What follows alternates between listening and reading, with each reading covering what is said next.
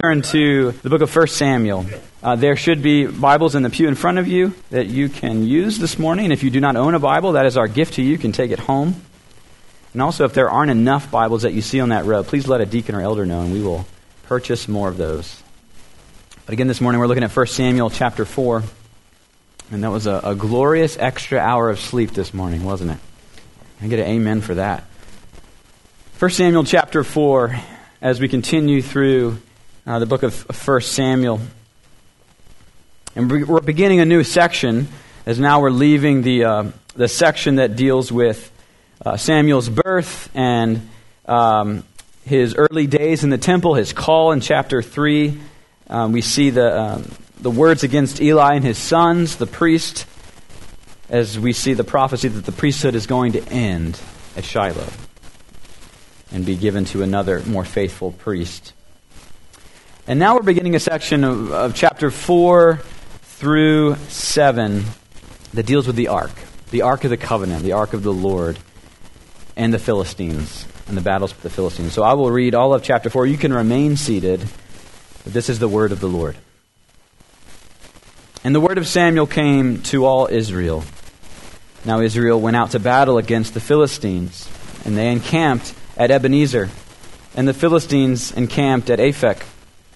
The Philistines drew up in line against Israel, and when the battle spread, Israel was defeated before the Philistines, who killed about 4,000 men on the, battle, on the field of battle. And when the people came to the camp, the elders of Israel said, Why has the Lord defeated us today before the Philistines? Let us bring the ark of the covenant of the Lord here from Shiloh, that it may come among us and save us from the power of our enemies. So the people sent to Shiloh and brought from there the ark of the covenant of the Lord of hosts, who is enthroned on the cherubim. And the two sons of Eli, Hophni and Phinehas, were there with the ark of the covenant of God. As soon as the ark of the covenant of the Lord came into the camp, all Israel gave a mighty shout, so that the earth resounded. And when the Philistines heard the noise of the shouting, they said, What does this great shouting in the camp of the Hebrews mean? And when they learned that the ark of the Lord had come into the camp, the Philistines were afraid. For they said, A God has come into the camp. And they said, Woe to us, for nothing like this has ever happened before. Woe to us! Who could deliver us from the power of these mighty gods? These are the gods who struck the Egyptians with every sort of plague in the wilderness. Take courage and be men, O Philistines, lest you become slaves to the Hebrews as they have been to you. Be men and fight. So the Philistines fought, and Israel was defeated, and they fled, every man to his home, and there was a very great slaughter. For 30,000 foot soldiers of Israel fell, and the ark of God was captured, and the two sons of Eli, Hophni and Phinehas, died. A man of Benjamin ran from the battle line and came to Shiloh the same day, with his clothes torn and with dirt on his head. And when he arrived, Eli was sitting on his seat by the road watching, for his heart trembled for the ark of God. And when the man came into the city and told the news, all the city cried out. And when Eli heard the sound of the outcry, he said, What is this uproar? And then the man hurried and came and told Eli. Now Eli was 98 years old, and his eyes were set so that he could not see. And the man said to Eli, Am I he I am he who has come from the battle. I fled from the battle today. And he said, How did it go, my son? And he who brought the news, answered, and said, Israel has fled before the Philistines, and there has also been a great defeat among the people. Your two sons also, Hophni and Phinehas, are dead, and the ark of God has been captured. As soon as he mentioned the ark of God, Eli fell over backward from his seat by the side of the gate, and his neck was broken, and he died. For the man was old and heavy. He had judged Israel forty years. Now his daughter in law, the wife of Phinehas, was pregnant, about to give birth. And when she heard the news that the ark of God was captured and that her father in law and her husband were dead, she bowed and gave birth, for her pains had come upon her. And about the time of her death, the woman attending her, her said to her, Do not be afraid, for you have borne a son.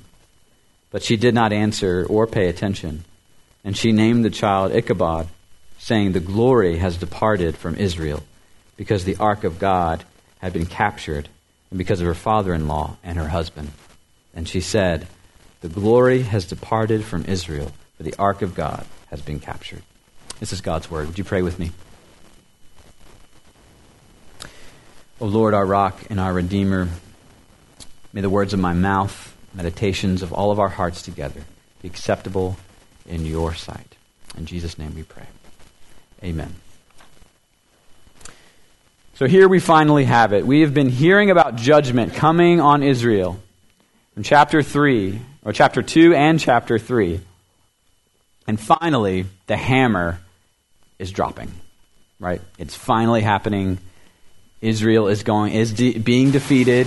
Eli and his sons are, are no more. It's finally happening.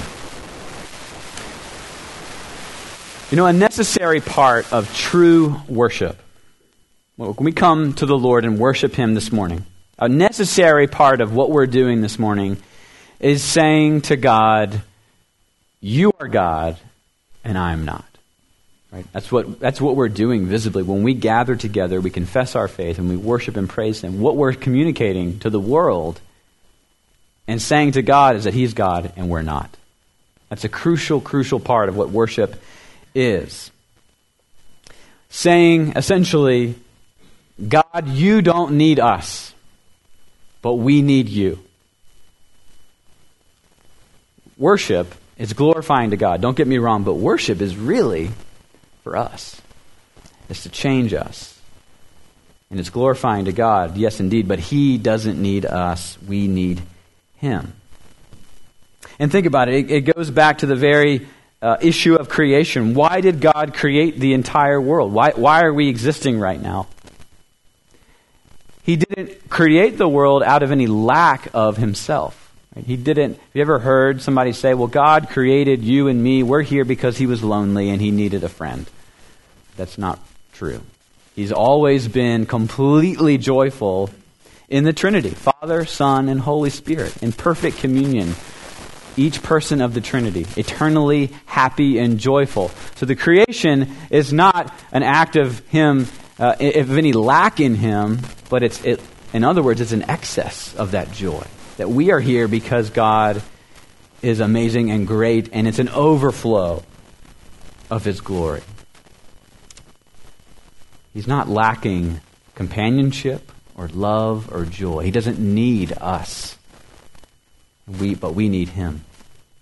And so, a, a, crucial part of what worship is saying is that He is God, we're not. We're distinct. We need Him. We rely on Him. We are dependent upon Him. The great professor and uh, uh, the one who established the Orthodox Presbyterian Church, J. Gresham Machen, is quoted as saying, The more we know of God, the more unreservedly we will trust Him. The greater our progress in theology, the simpler and more childlike will be our faith.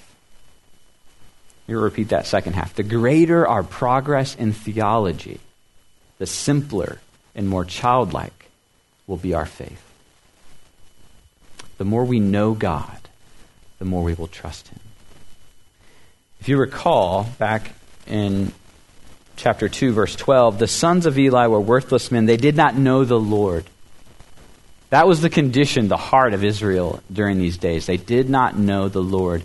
And if you do not know God, you will not trust him. And your faith will not be childlike. Israel stopped seeking to know God, and therefore they stopped trusting him and they lost their childlike faith. See, we have a tendency sometimes to make faith in Christ in our relationship with God very complex. But that's not the way it should be. It should be as simple as believing and trusting in your, in your Father and believing in Him. So, in our relationship with God as His people, we can bank on three things taking place. And they're present in our text this morning in chapter 4. Three things we can bank on in our relationship with God. The first is that God will give us trials. God will give us trials. Secondly, God will give us a choice. And thirdly, God will give us what is best. In our relationship with God, we can bank on those three things happening. And we see them here this morning. I'm going to work through each of those points this morning. And as I do, keep this thought central. This is the main point. That by taking us through trials in your Christian walk, with, in your relationship with God, by taking us through trials, God gives us a choice between two things between seeking control and blessing apart from Him, or giving our desire for control away and receiving His blessing.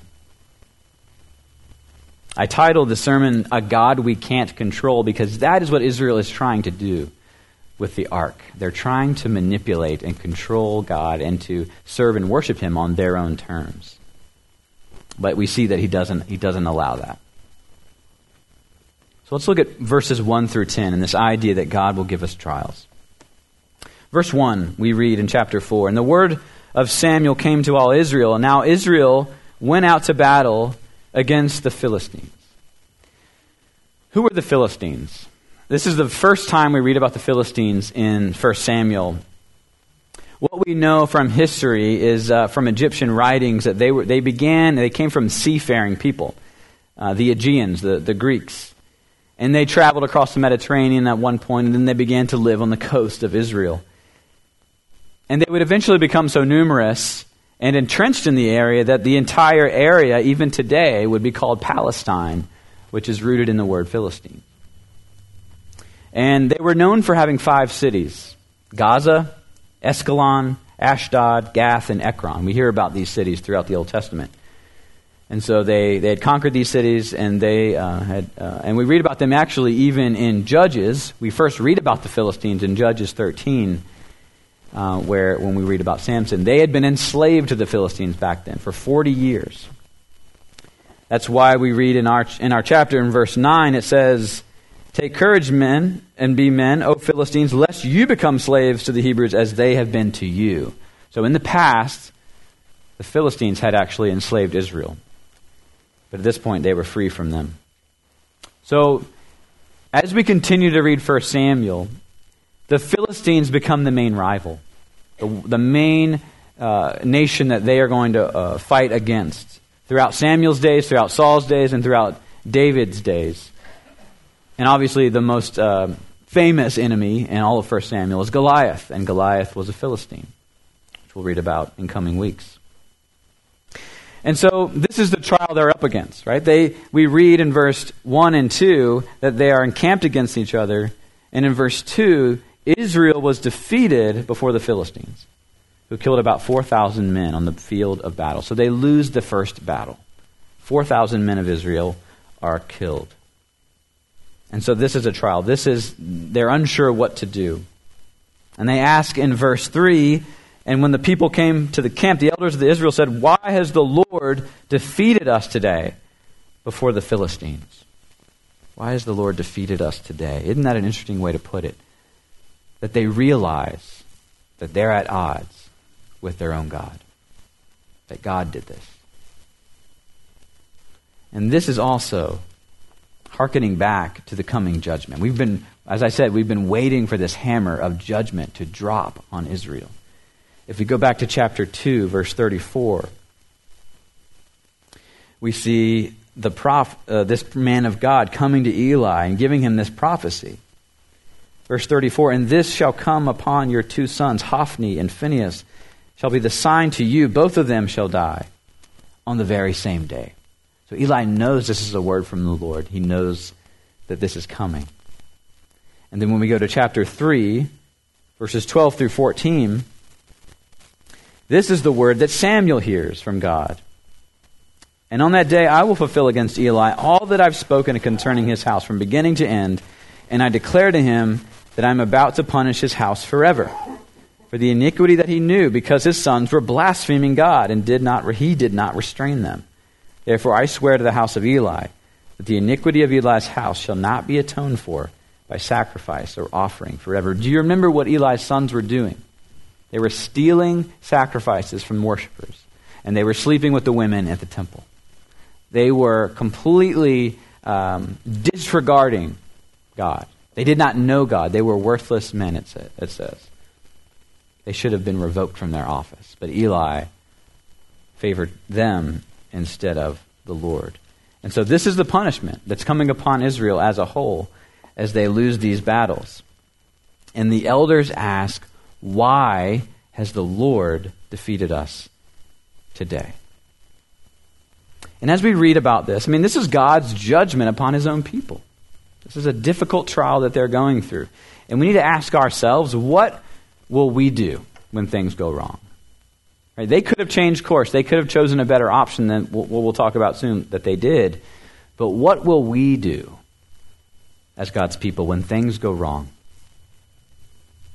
Well, there's a few reasons why we go through trials as God's people. The first is to correct and discipline. And that's really what we're reading about. This is the case in 1 Samuel that, that he is correcting, he is disciplining his people. Another reason, though, that we go through hard things is not because we need to be corrected or disciplined necessarily over an issue or a sin, but to grow us, to have us rely more and more upon Him. Think of Job, the book of Job, if you've ever read that. Right? That's an entire book about a righteous man, a godly man, trying to figure out why he's going through something so difficult and terrible. And realizing in the end, it's not about a sin he committed or didn't commit, it's about God's sovereignty over him, wanting him to grow and to trust in him more. But as Christians, we also have a third reason. And that is to put, the reason we go through trials is to put the sufferings of Christ on display for other people to see. You see, friends, God tests his children, not because he doesn't love us, but because he wants us to grow and he wants us to increase in joy and to trust him. And God promises. Now, this is, this is serious. This is difficult sometimes for us to, to hear, but God promises to take you through hard things. Philippians 1, verse 29 For it has been granted to you that for the sake of Christ you should not only believe in him, but also suffer for his sake. Suffer for his sake. There, we um, got to spend some time with a, a few a couple friends of ours who lost their son, a teenager, last year. And it's been such a blessing to see how God is using them in the aftermath of that tragedy. And seeing how their faith is even stronger and their trust in God is even greater as they are sharing their testimonies with other people and how God has used their own tragedy and difficulty to help other people who are in the midst of the same kind of tragedy. So God will use that and put the sufferings of Christ on display for other people to see. I don't, some of you know this, but uh, we were back in January uh, just enjoying a, a, beautiful afternoon, 3 o'clock, sitting. I just had sat down in uh, my comfortable lazy boy in the living room, and a, and a car almost comes crashing through my living room and hits our house, and all the drywall is cracking and falling off, and the house is totally wrecked. And in the moment, in the weeks and in the months after that, uh, I had no idea why uh, God had taken us through that. And I still don't have the mind of God, right? When we talk about going through tragedies or difficulties, of, of why He did that. But if God took us through that, if only for us to be more tired and exhausted and uh, anxious or, or, or, just dealing with difficulty and, and, and, and not tragedy. It wasn't a tragedy. We were all fine. But God takes us through difficulty just for us to lean on Him more. And that is, that is the blessing of hard things. That if, if the only thing that came out of that were, were Hannah and I to pray more and to trust in Him more, that would be a great blessing. Because it, it, it, it links us closer to our God and our Savior. So he corrects us, he disciplines us when things are going awry, when we are straying away from him. He does it also to grow us, but He also does it to show the sufferings of Christ that we get to share with our Savior and suffer for His sake. So we get to share the gospel to people in that sense as well. The second thing God gives us, and we learn from this text, is that God gives us a choice. In the midst of the trial, in the midst of going through hard things that God takes us through, He presents a choice to us. What are we going to do in that trial? Well, let's see what the Israelites choose to do in verses 3 and 4. It says, And when the people came to the camp, this is after the first defeat, the elders of Israel said, Why has the Lord defeated us today before the Philistines?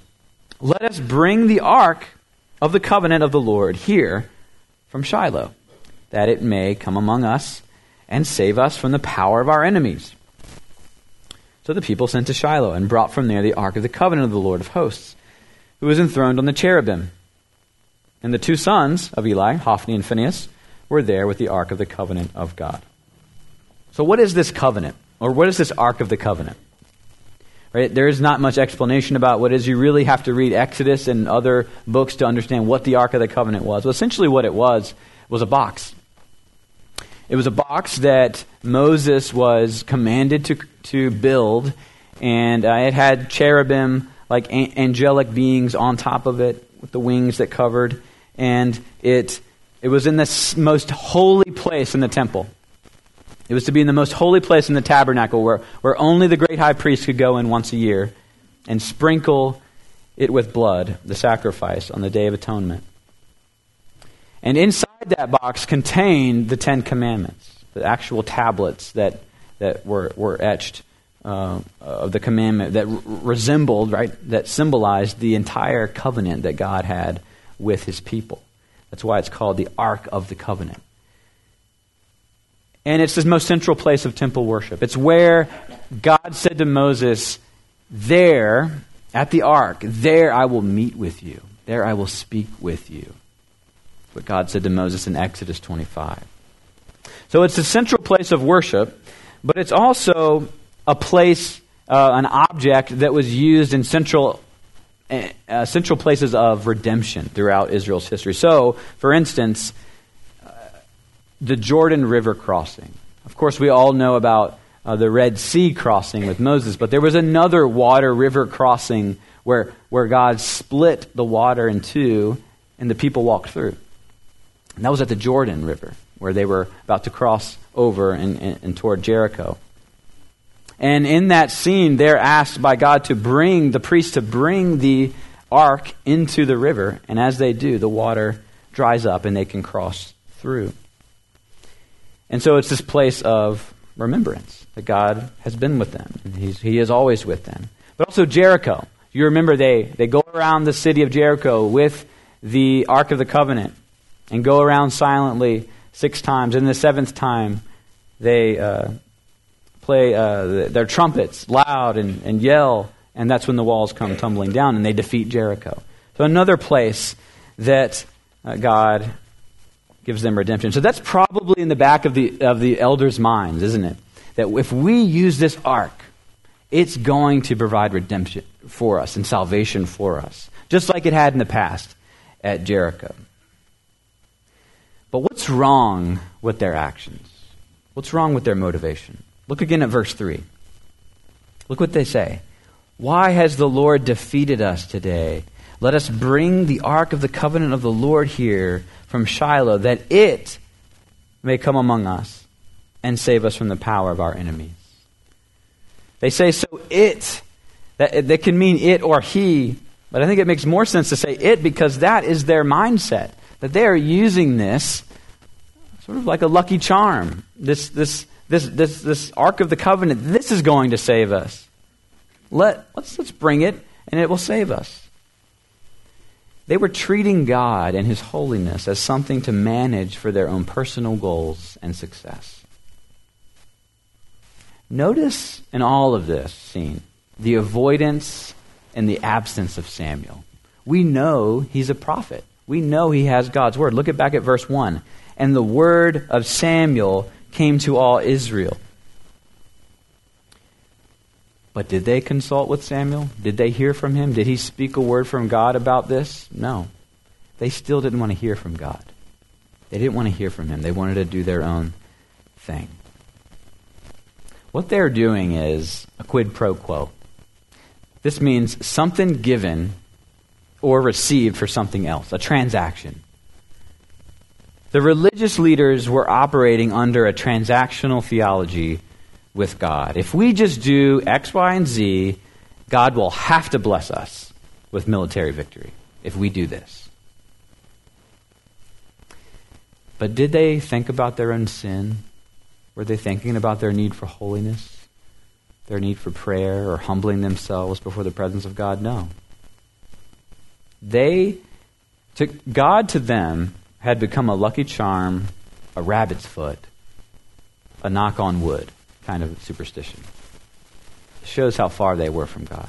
And by the way, did you know knock on wood comes from this medieval Christian practice to knock on the wood of the cross for good luck?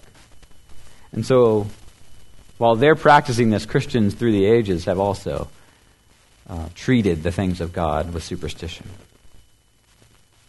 And so, as we think about this, this is, this is God's people doing this. What things do we place in trust, place our trust in, instead of God? What things do we place our trust in, religious things or not, instead of God to get things from God? Well, as you know, Election Day is Tuesday. And how many of you guys are, are really just like me, very uh, tired of all the political ads. Hannah and I were talking. I was telling her, I wish they would come up with a way, like if you voted early, you wouldn't get any more political ads, right? I wonder how many people would actually vote early if the numbers would really go up. But think about that. We, we elect people sometimes because we want them to solve all of our problems and we want to make everything a, a utopia. Well, as you vote on Tuesday, and if you haven't voted yet, I want you to do something. Notice your emotional response depending on who gets elected. If your person gets elected, really take, take, um, uh, understand how you, or see how you respond to that. Are you elated? Do you think uh, that, that this is going to be the greatest, uh, whatever year or two years, in, you know, in the history of our nation because of who you elected? Or if your person loses, um, is this ushering in the worst time ever imaginable? Notice your emotional response. Often our emotional responses show us what we're really idolizing and placing our faith in. Know, Jesus, I can't tell you who to vote for because um, nobody is named Jesus on, on the ballot. If he was on it, I would tell you who to vote for. So you have to vote your conscience. You have to vote after reading God's Word and understanding biblical principles. Um, but are, you, are we putting our trust in political leaders to get things, to get things from God? How about school choice? I know for parents, picking the right school is the most important thing. I picked this private school. Therefore, God must bless us, bless me as a family. I picked I picked uh, homeschooling, and that is the most godly way, and God must bless us as a family. Or how about I picked public school because that involves us in the community, and it allows us to share the gospel more with people who don't go to church, and God's going to bless us because of that choice. How about I sit under this pastor? God's definitely blessing me because I attend this church, and I sit under this teaching. Or I listen to this person and their podcast on YouTube. I'm going to be blessed. But I think number one for most people, what we put our hope in, is our own personal achievements. What we have achieved. That I've, I've, I've served God for this many years 10, 15, 20 years. Therefore, He owes me something because of that. Surely, a life of ease is in the cards, isn't it? Because I've served Him for so long. Dale Ralph Davis, I've been, I've been enjoying his commentary. He writes Whenever the church stops confessing Thou art worthy, and begins chanting, Thou art useful, well, then you know the ark of God has been captured again. Instead of saying, Thou art worthy, are we saying, Thou art useful, God, for my own ends and my own success? It goes back to this idea that we ultimately want control. We want control. Like, I don't like it when things are out of my control. I, and, and because when things are out of my control, I have to rely on God more. But guess what? God loves it when we realize we aren't in control and have to rely on Him more. When we let go. Well, one thing I don't want to teach, and I actually want to teach against, is this let go, let God theology. I don't know if you've heard of it. It's very popular today, pop Christian teaching. Let go, let God. Have you ever heard that? Let go, let God. Well, I think it's wrong for at least two reasons. The first reason is, and this comes from um, a teacher named Jared Wilson, he says, a let go and let God as a problem solver is a way of suggesting that faith is a force field against trouble. When we say let go and let God to those who struggle, we must be careful we aren't suggesting to them that if they were stronger Christians, they wouldn't deal with such things. Let go and let God can inadvertently promote the idea that there are Christians and then there are Christians. That real Christians have ease. So that's really the first issue that I see with it, as well as that it's this idea that you won't have trouble, you won't have trials if you just let go and let God. The second, more important issue, reason it's a problem, is that it turns God into our servant to say that. Jared Wilson says, I don't know if you've noticed, but this sounds a lot like the Holy Spirit is our servant, a cosmic butler of sorts, rather than, oh, I don't know, the third person of the Trinity, and thus our God. He says, I get the heebie jeebies when I come across language like this, which is a lot more often than I would like. Christians who ought to know better routinely begin statements with phrases like, God can't or God needs. We're told that we need to let God do all manner of things before He can guide us, bless us, reward us, and so on. And to all of this, we ought to say that any God who needs us to activate Him is not much of a God at all. God says in Jeremiah 32, Look, I am the Lord, the God over every creature. Is anything too difficult for me? He doesn't need our help. And he doesn't need our permission. One reason the serpent wished Adam and Eve to elevate their conceptions of themselves to godlike status is because he wishes, by implication, to demote the one true God to manlike status. Satan loves let God, let God language because he loves the idea of a deficient God. He will support any doctrine of God that is weak and unbiblical. So, friends, have you fallen for this false theology of letting God, letting God do this or that in your life? And the real danger of it is it sounds true, this letting God theology. Why does it sound true? It sounds true, Jared Wilson writes, because we have smuggled a cause and effect kind of thinking, kind of spirituality into our Christian thinking. A cause and effect, which is more akin to the idea of karma and grossly misunderstands that God declares the end from the beginning and does whatever he pleases that if we do this, he must respond. That we are the ones that let God. And that's what Israel was thinking. So, how does it turn out for Israel? Let's look at verse 5 and following. How does it turn out? So, they, they're going to Shiloh, they get the ark, and they take it out to battle. Verse 5 As soon as the ark of the covenant of the Lord came into the camp, all Israel gave a mighty shout, so that the earth resounded. And when the Philistines heard the noise of the shouting, they said, what does this great shouting in the camp of the Hebrews mean? So we, we see quickly that the Philistines are afraid. They hear the shouting, they hear the news that the Ark of the Covenant is there, and they've heard the stories. Right? They heard about Egypt. They heard about the plagues that happened with Moses. And they're scared. But what do they say? Verse 9 Take courage, O Philistines. Be men, O Philistines, lest you become slaves to the Hebrews, as they have been to you. Be men and fight. So they're like, okay, we realize that these gods have showed up, Israel's gods have showed up, but we're going to fight. We're going to be like men, and we're going to fight. So the Philistines fought, verse 10, and Israel was defeated, and they fled, every man to his home. And there was a very great slaughter, for 30,000 foot soldiers had fell. And the ark of God was captured, and the two sons Eli, Hophni, and Phinehas had died. So here we read about really the only time in Israel's history that the Ark of the Covenant gets taken away.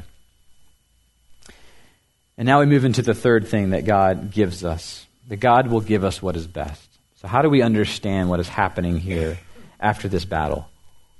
I mean, this is a mighty defeat. It's a great defeat. They lose a lot of men. Most importantly, they, they lose the Ark of the Covenant, which is not going to allow them to have God's presence or worship Him correctly. The, the glory we read about in verses 10 or 12 and following, the glory of God is, has departed. Dale Ralph Davis says in regarding this that in Israel's defeat, Yahweh was defeated. He was unable to give Israel victory. And so Yahweh, to his shame, was a loser. But we know that on this day that seemed to dishonor Yahweh, that Yahweh was in fact beginning to protect his honor and restore it. And so think about this that God is allowing the ark to be captured here. He's also as he's doing that, he's also judging Eli in his house. He's also purifying his temple. That he has a plan for this loss, for this military loss. He, he's doing it for a reason.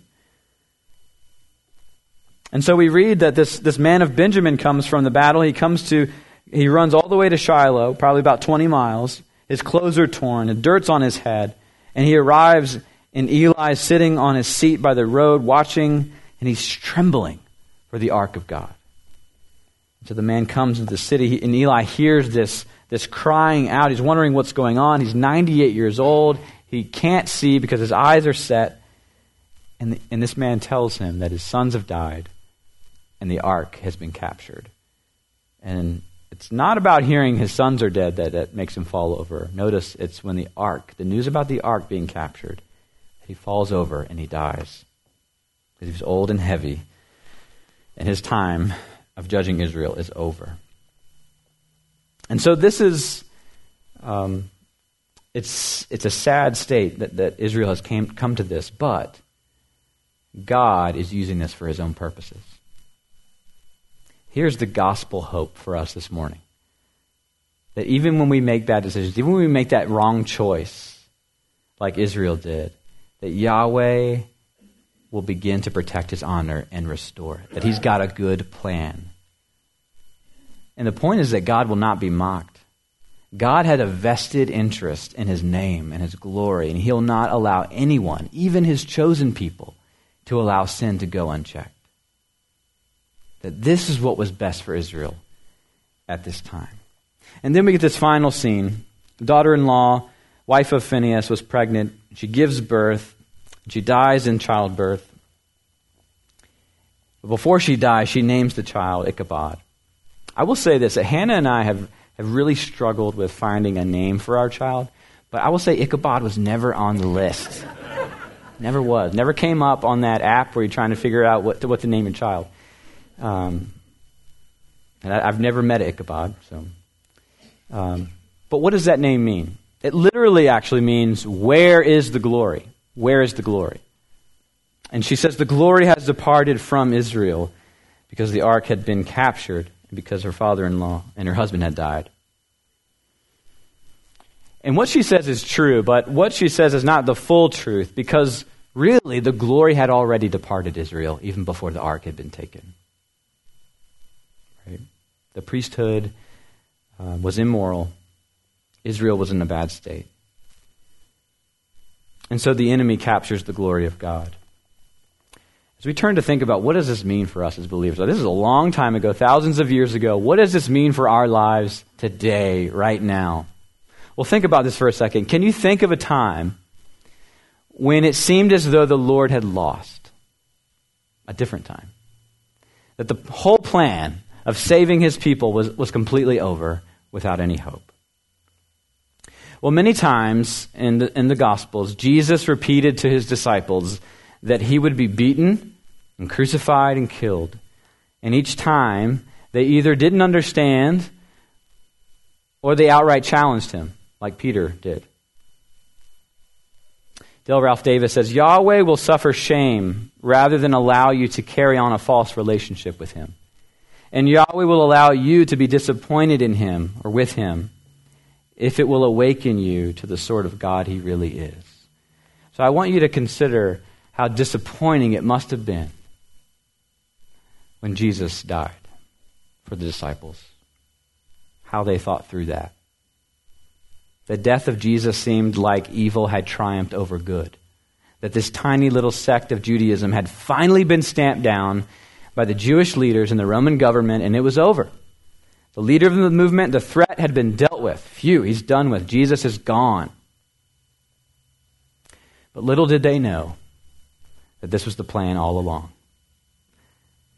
Peter and John say in Acts 4, talking to the leaders there, that truly in this city they were gathered together against your servant Jesus, whom you anointed, both Herod and Pontius Pilate, along with the Gentiles and the peoples of Israel.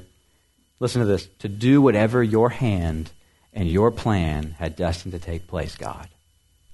This was all in the plan for Jesus to be killed and to be humiliated and to die. Little did those who killed Jesus on Friday know that the tomb would be empty on Sunday and change everything completely. That he was willing to be disgraced, he was willing to be beaten and mocked and put on a cross, spat upon, stripped naked for you and I. That he went to that length because of his people, because he loved them, and he would not abandon them.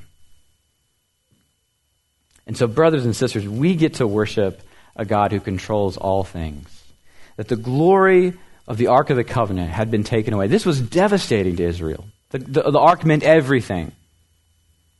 And so, what kind of hope were they going to have? We'll read about what God does in the coming chapters to restore his glory in Israel. But it's a picture of this coming glory, this coming glory of God that would literally give up his own son for you and I. And we get to worship a God who controls all things. And for his people, that means he controls all things to bless us. He controls all things at his own expense, even his own sacrificial death for us. And we read about that scene in the Garden of Gethsemane where uh, they come to seize Jesus, and um, one of his disciples takes out the sword to, and cuts off the high priest, uh, cuts his ear off and Jesus says, Put your sword back into its place, for all who take the sword will perish by the sword. Do you think that I can't appeal to my Father? And he'll send me more than 12 legions of angels. Jesus is saying, What I'm doing is intentional. That we have a God, we have a Christ who, though, in Philippians 2, though he was in the form of God, he didn't account equality with God a thing to be grasped.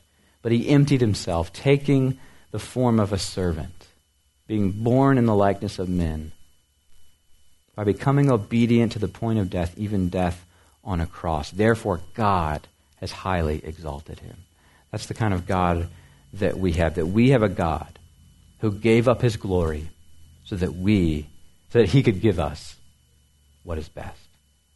And so for his people, what is best is a Savior that would die, but who would rise again and give us hope for eternal life. And so that's what we read. That's what we'll read in the coming weeks in 1 Samuel as we see the ark being restored back to Israel and as they await the coming king. Let's pray together.